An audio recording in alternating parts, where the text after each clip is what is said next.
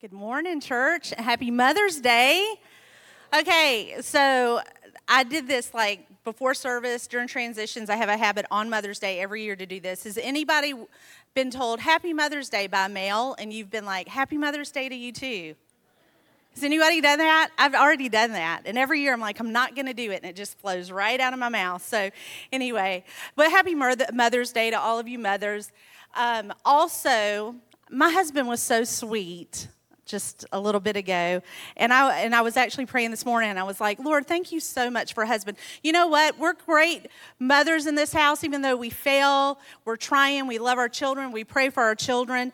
But let's thank the lord for husbands or men in our life who actually help us um, do what we do in culture nowadays. I feel like sometimes they don't get enough credit for the, the weight that they do pull. And so we are super grateful for you. I'd like to say Happy Mother's Day to my mother, although I don't know if she's in here this service. She was in, there she is back there.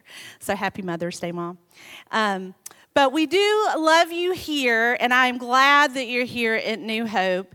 Um, I did feel a little bad a little bit ago when Reagan got up and said all the sweet things. He did this in service, and I know for a fact that he picks on me from up here all the time.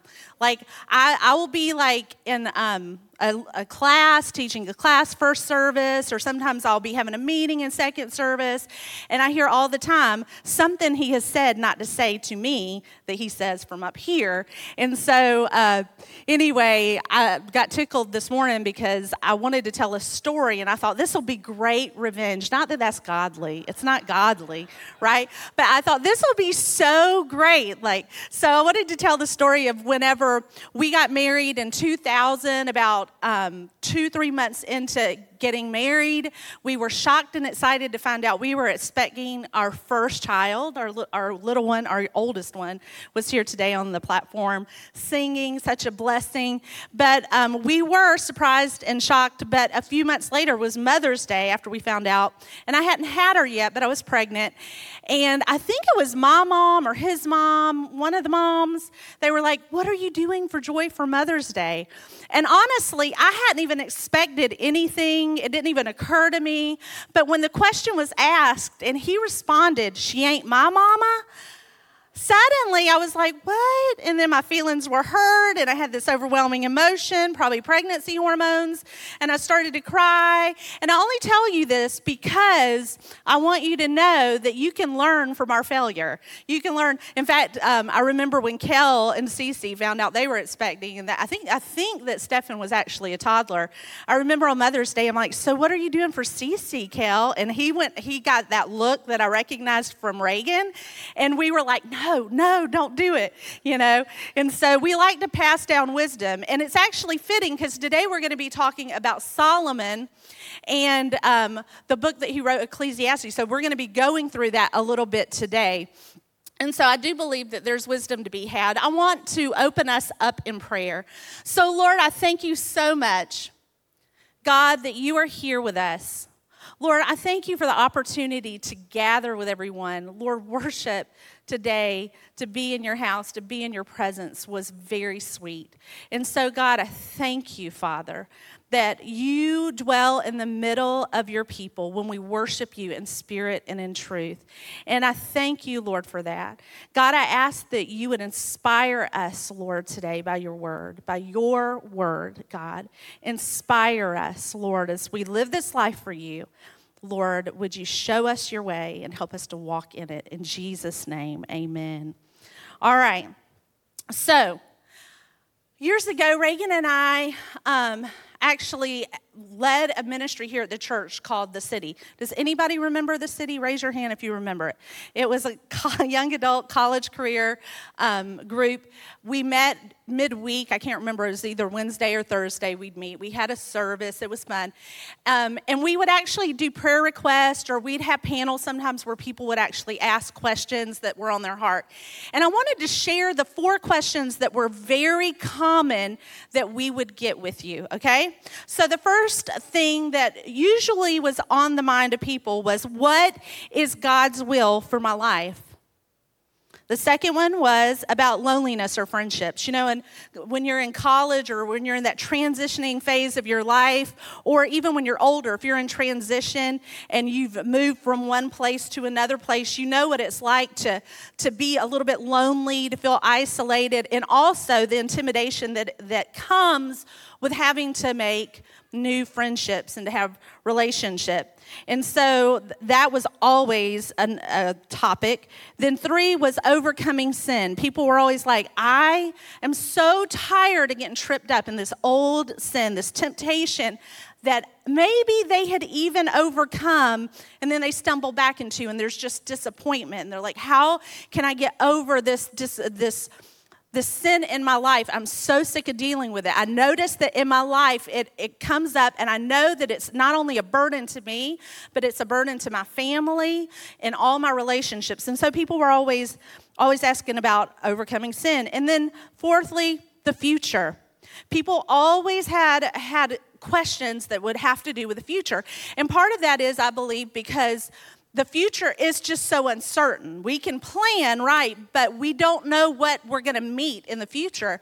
And as humans, we love to lock down and make a plan and get our eyes fixed on the things that we want to see in the future. And so we cannot bank on that. So there's this fear, this uncertainty of the future. And those were those were all very very common things but what I noticed is, is that a lot of people spend a lot of time and a lot of energy and they're praying these really great prayers and wanting God's will. They're wanting God to bring relationships into their life. And these are all really, really good. They want God to secure their future, give them hope, you know, in their future. And that's really good. And they're wanting to be delivered from sin. And that's really good. But what I have noticed is oftentimes the people who have come to me through the years and said, please help me pray for this. Many people. And what you'll see is some of those people are actually walking with the Lord. And some of those people have actually, even though they prayed those prayers, they've walked away from relationship with the Lord.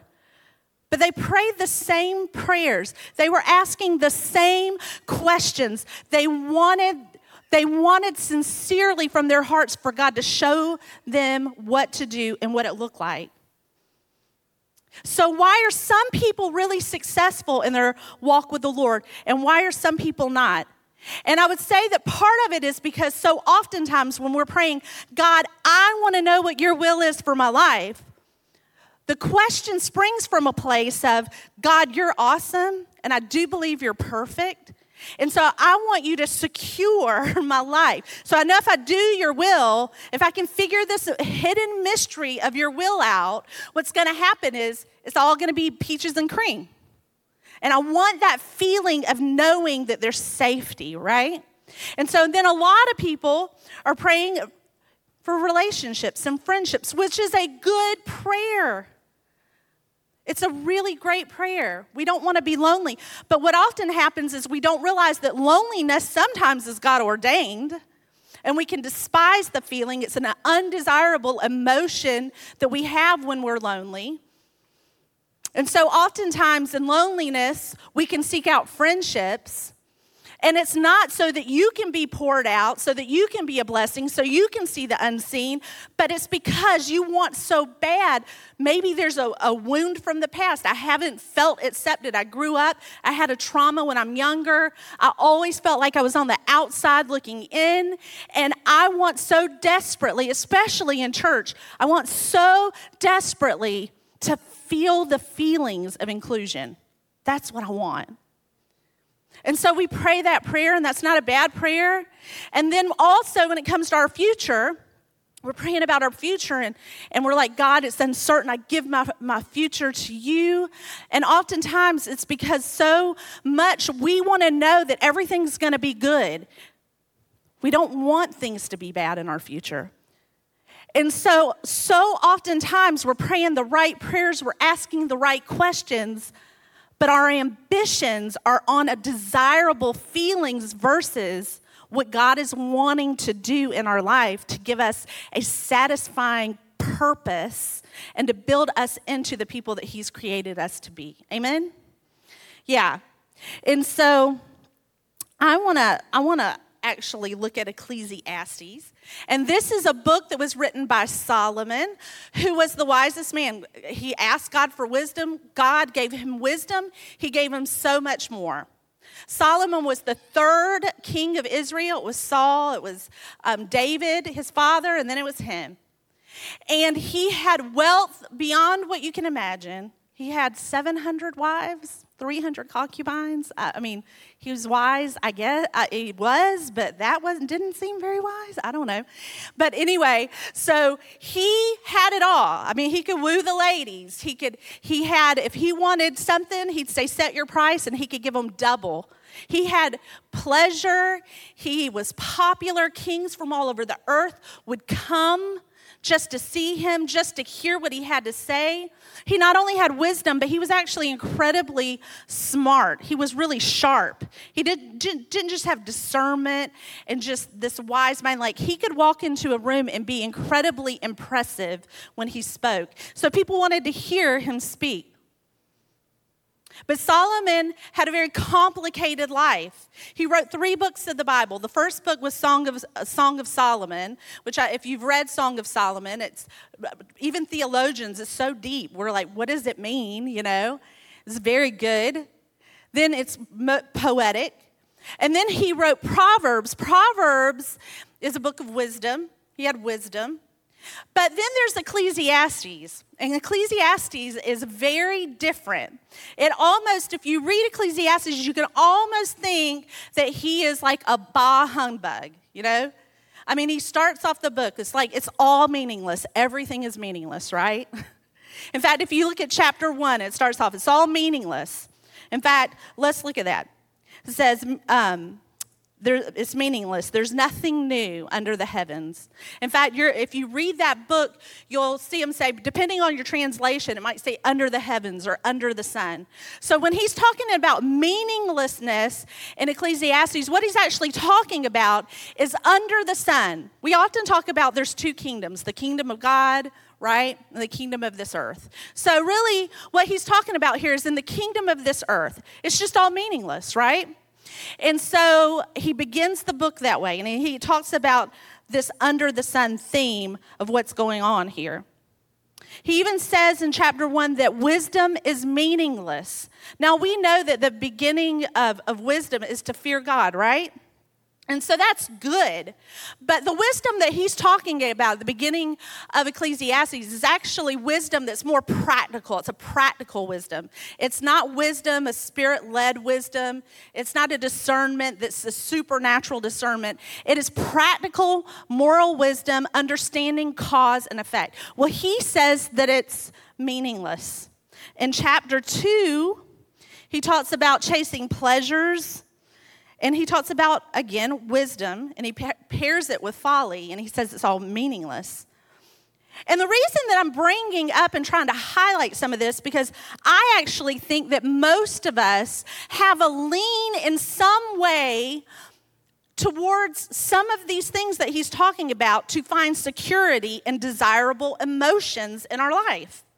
We'll chase for pleasures, you know, wealth possessions. Because we're convinced like man if i could just have this if i can just do this if i just have more vacation sometimes that's mine if i could just have a vacation or i could i could just rest or if, if i would feel the way that i want to feel if dot dot dot if i had if i could experience and some of us, that's what it looks like.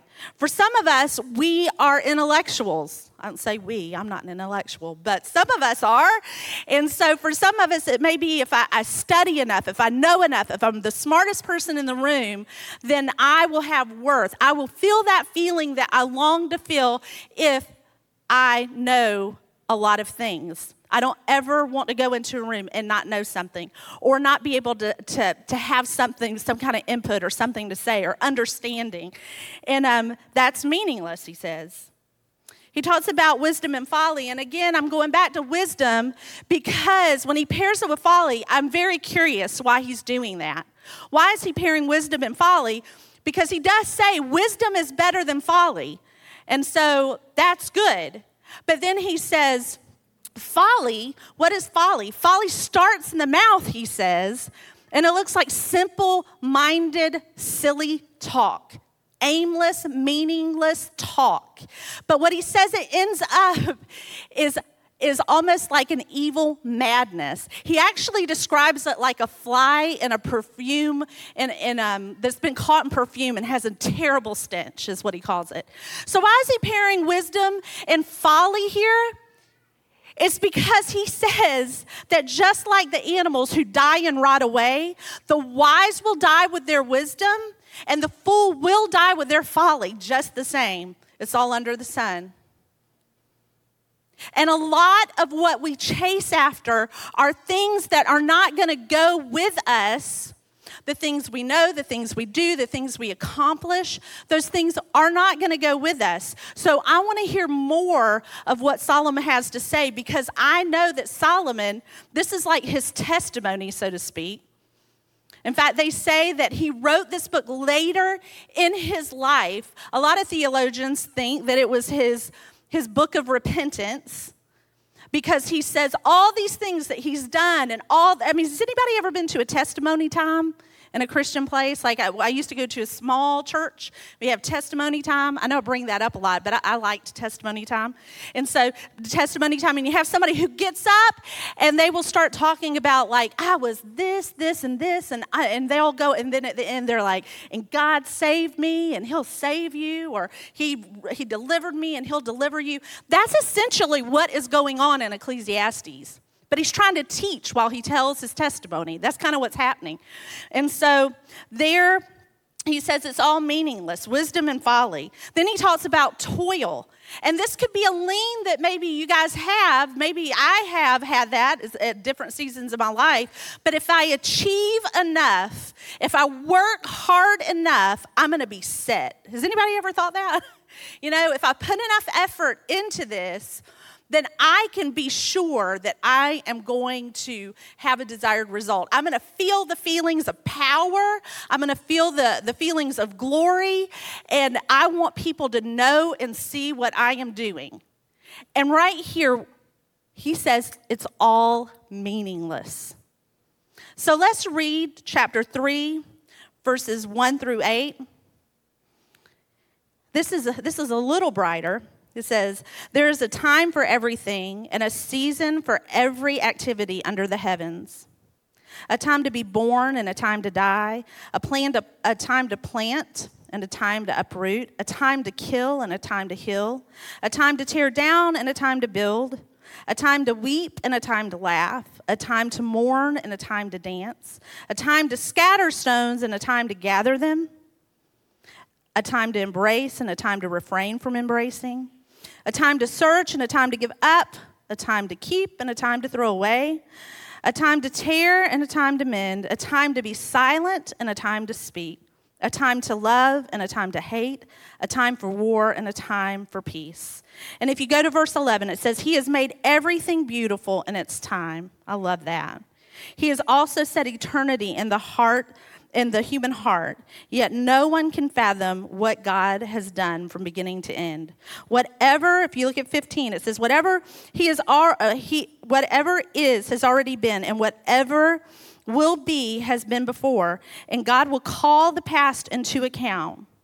And if you skip to 17, at the very bottom of that chapter, it says, For there will be a time for every activity, a time to judge every deed.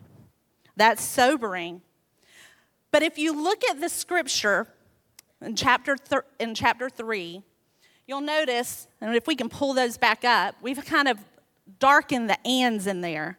Because in that scripture, between the good stuff and maybe the bad stuff, if you perceive it that way, is an and. And in the end, there's a lot of tension and a lot of confusion. And if I am going to, to curate my life, if I'm going to build a life, if I'm going to make my life what I want it to be, I'm going to focus on being born and I am not going to be looking at death. That is not a desirable emotion that that evokes in me, right? And I'm also not going to like the time to refrain from embracing. I often think of our military here in the house, and you see, you see, like when when you know they're deploying, like the wives and the husbands are hugging, and and the sorrow that when they have to slip out of each other's arms to to maybe get on the plane to go.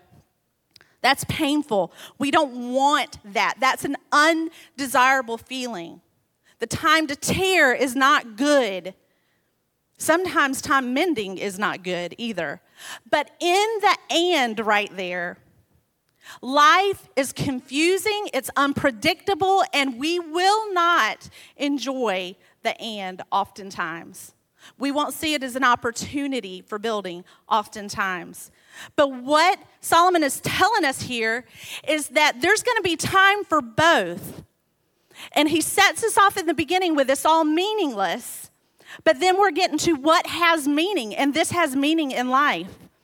And the reason that I'm kind of going here with you is there's two tensions that we wrestle with as Christians because we have these really great great questions. What is God's will for my life? You know, what does my future look like? We have these really really great questions, but there will always be a tension for us at every age in every season is it going to be about my glory or is it going to be about his glory? It's the truth. Even in the things that you do for God. I remember years ago hearing, I think it was Matthew West, but one of the major worship leaders that you hear on the radio, and he was talking about, like, I have realized that when I leave a stage, a platform, and I am thinking, oh, what kind of feedback did I get? Did they like it? He said, It's a very hollow feeling, even if they all clapped and they all liked it. He said, But there's something about walking off the platform and feeling the pleasure of God and thinking, God, was that, was that pleasing towards you? And oftentimes in life, what we will do is we'll do things for God or we'll do things in our life that are good things, but they're chasing after the hollow and the temporal things and they're not bad things. There's also the other tension of I want what I want, and I feel like I have a really clear way to get what I want. And so I'm going to go this way, which is usually a very wide road. It's a very messy road. You see what you want, and you got to figure out what you need to do to get there, to get that pleasurable, desirable emotion that you seek. But then there's also a narrow way. And that narrow way is when we seek the Lord with all of our heart. When we go to Him, we find out what it is that the Lord wants and we walk in that way. And so those are two tensions that I often see in the church. And I'm talking about these things. They're not issues. These these four topics aren't even necessarily Christian topics except for the God's will. Oftentimes people aren't praying that prayer, right? But we do want to know what our future holds. We do want to be assured success, and all of that isn't bad. So, how do we build a meaningful life? How do we make sure that our life is in check, right? And the first thing is is we seek and submit to Christ. This is the foundation of a life that has meaning and purpose in Christ. Because we can live under the sun life, we can live a life with wisdom, we can live a life with pleasure, we can build a life of toil and work and achievement. We can build a life of folly and just, I'm just going to have fun in the day. I'm not going to think of tomorrow. We can live a life like that and it can feel good in the moment. But what I fear is we spend our days that amount to weeks, that amount to months, that amount to years. And before you know it, we have a lifetime that is incredibly hollow and what God is calling us to is a bit deeper, a bit wider, a bit steadier, but a lot more patient work to follow Him. And so the first, the first thing was seek and submit to Christ. Salvation. We got to follow Him. We want to be transformed. We don't want to stay the way we are. We want to surrender our will to His will. Number two, we want to let the Lord heal us. It is shocking to me how many Christians come to church year after year, go to Bible study year after year, and they are still walking with the hurt that Jesus died on the cross to heal them. It is surprising to me how much of the time we want to figure out how to heal it ourselves so we can get a fresh start in church. When God is calling us to Himself so that He can heal us from the things that are painful, from the things that are weighing us down. And yet, oftentimes, we are trying to protect that thing. When my kids were little and they fall down and they skin their knee, I would try to come up and even just look at it. They wouldn't even let me look at it because they're just scared I'm going to touch it, you know? And I want to see is it clean? What do we need to do to heal it? And they're just, they, they don't care that if tomorrow they're getting infection, right? They don't care about that. They just want to protect it because it's not a desirable feeling in the moment to have their wound clean. And so oftentimes we come to church and it's like we do want that ultimate. We want the Lord to free us. We have trauma in our past, trauma from our childhood. We have painful relationships that have been broken. And we want so bad to be healed, but we don't want to do the hard work of walking out what it looks like to give that to Jesus. I'm going to do it on my own. So we need to be healed. We need to give him our shame and our guilt. I'm going to say that again. We need to give him our shame and our guilt. You know, growing up, I would always beat myself up when I'd make mistakes as a Christian. Not so much in all the other ways. I'm used to making mistakes, right? But in my relationship with the Lord, I would often beat myself up because I had this core belief inside of me that if I beat myself up enough, that would not do that thing again. And so what would happen is I would I would offend God, I would sin, I would do something that wasn't right.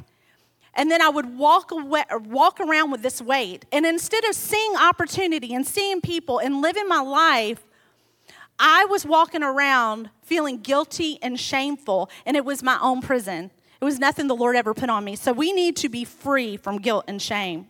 We need to be in a church community.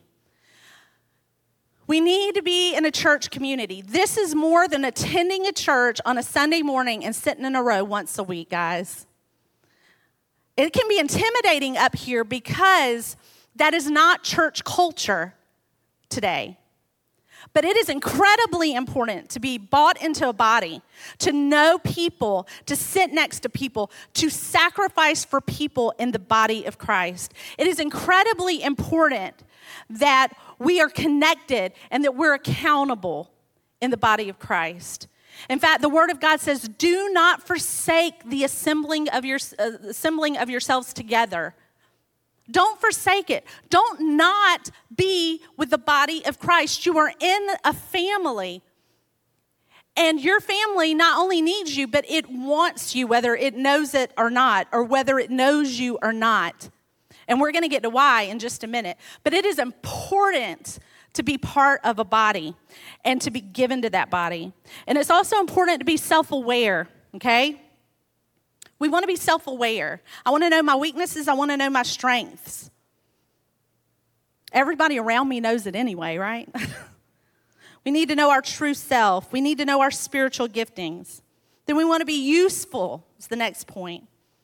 We want to take into account our gifts, who we are, our past. In fact, I was reading an article in the last week or two about the power of purpose.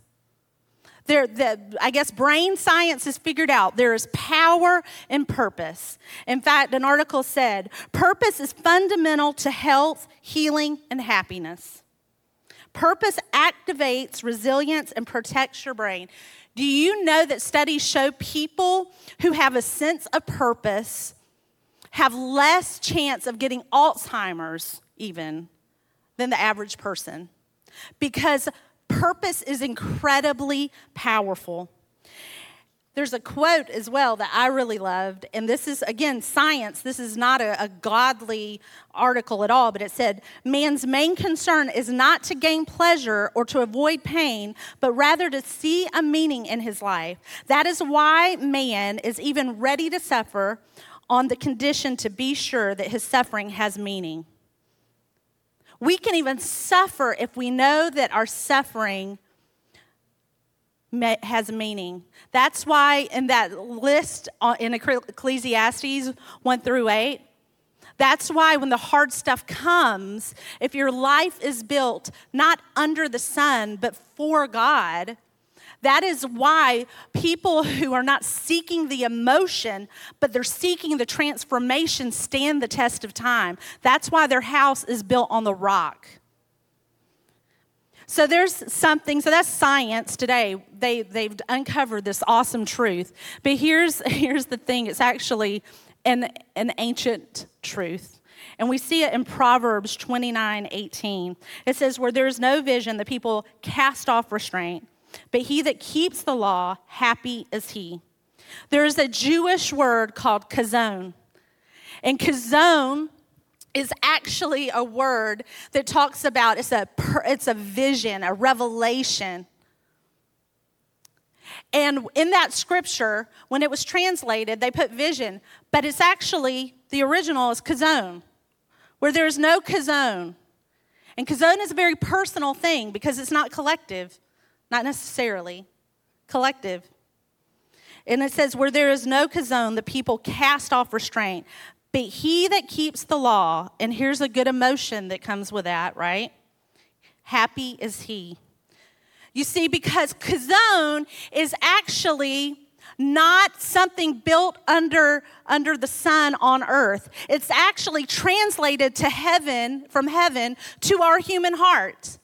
And what is that? For every one of you who sits in this house, there is a kazon that God has placed, and it has to do with your past because God is so, so good that He can take the brokenness of your past, the trauma of your past, the broken relationships in your life, the failures you have as a mother, the failures you have as a father, the failures you have as a, as a son or daughter, the failures you have as a friend, the failures, the failures, the failures.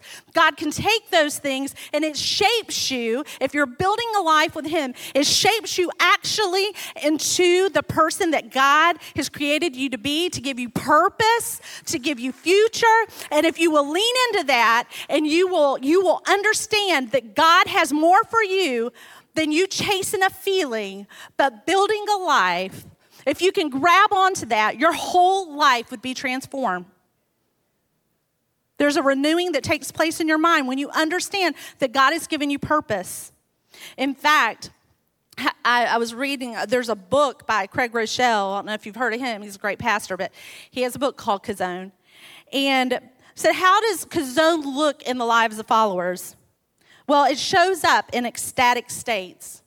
When all, you know what, breaks loose in your life, there's Chazown keeping you steady. At night, when you don't know what to do, when you can't see and you can't see one step in front of the other, kazon. It steadies you. It helps you to know when someone comes to you and says, The Lord said this to me or told me this to tell you. Kazon lets you know, it'll, it'll help you know, like, that's right or that's wrong. It can give you purpose.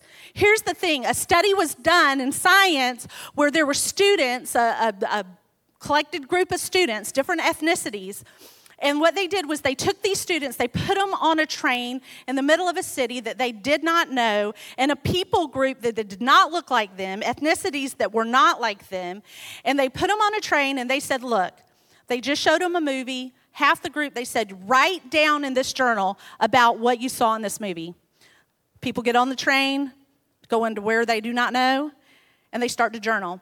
Then there's the other group, and it's the group their assignment is purpose. Write down purpose. Write down what you feel is the purpose for your life. And so what did they find in the study was the people who journaled the movie had a high amount of anxiety because first of all they didn't know where the train was going. They didn't feel like they fit in with the people on the train. But the group who was writing and journaling their purpose found the, the experience enjoyable. They were like, wow, I didn't, I didn't even really have time to even think a whole lot about the fact that I didn't look the same, that I didn't know where I was going. There's something about writing down purpose that transformed the journey for them.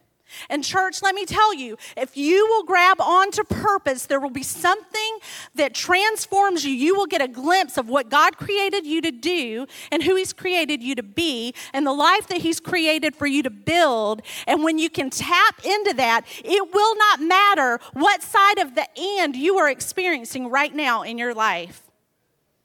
Do you believe that? Would you guys stand?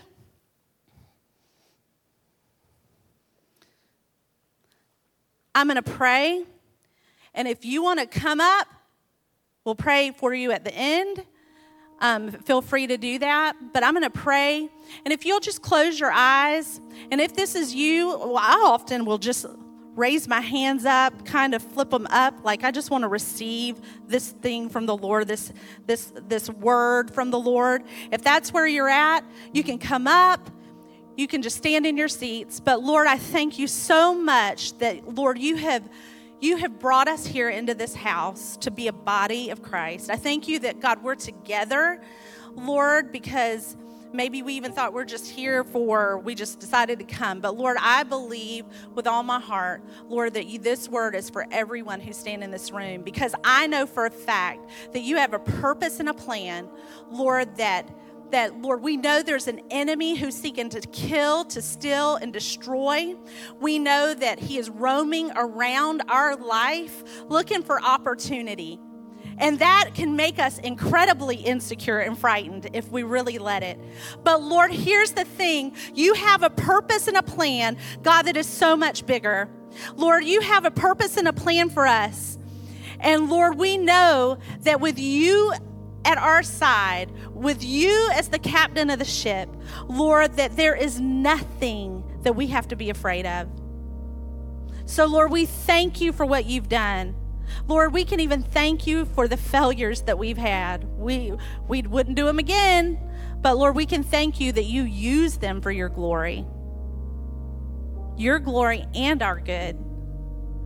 So, God, have your way in this house. Transform our lives, Lord, for your glory.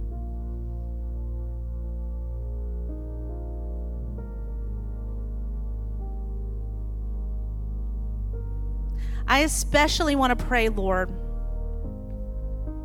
God, for broken relationships in this house. God, I just, just felt to linger there.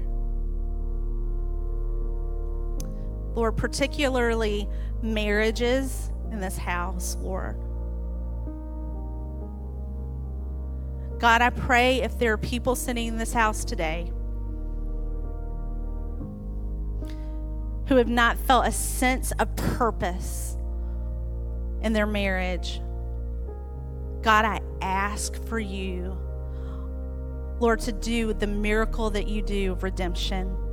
Lord, that you would stir a passion to know you and a passion to heal what's been broken. Jesus, I ask for people who, who, Lord, have a sense of shame, Lord, in this house, who've carried shame and guilt.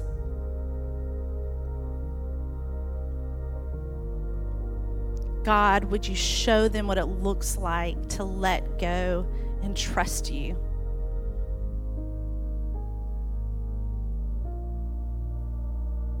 There's lots of places to go, but God, your spirit is where we're changed.